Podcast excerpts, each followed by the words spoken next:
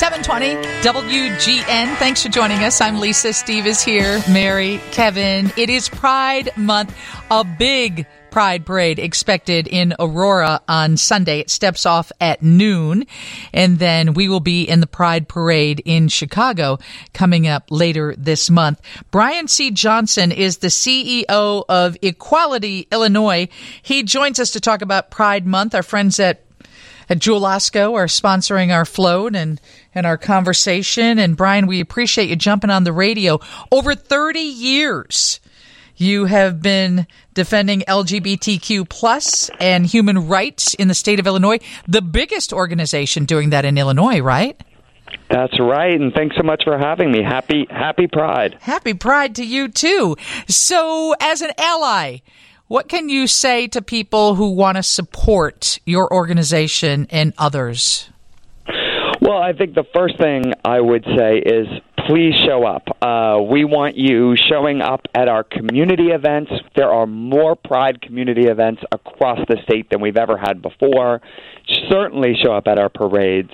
But also, when the clock ticks to midnight on July 1 and Pride Month is done, please keep showing up show up at your school board meetings, talk to your legislators, let them know that you want to live in a community and a state where all people are affirmed equally. So, Brian, I feel like as far as this has come, we've taken a step backwards in the year, in the past couple years. Am I wrong about that, or, or is the is the fight even greater now?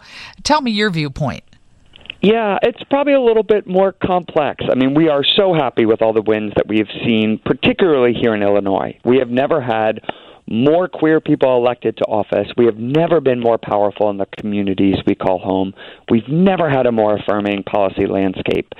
And yet, I mean, we see this week HRC putting out a state of emergency for the LGBTQ plus community.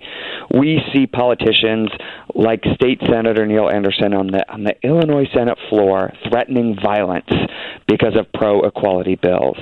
So I think we we are more equal than we've ever been, and that makes the anti-family, anti-equality forces, who are small in number, very angry.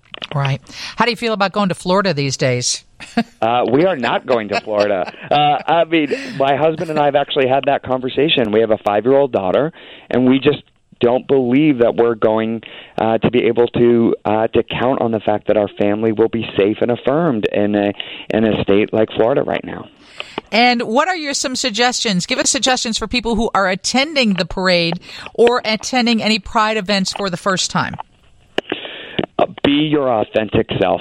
Uh, I want people wearing what they want to wear. I want people showing up um, joyful and happy. You know, uh, the reason we have pride is because that is the primary tool to fight back against the belief that queer people should be silenced, should be stigmatized, or should be shamed.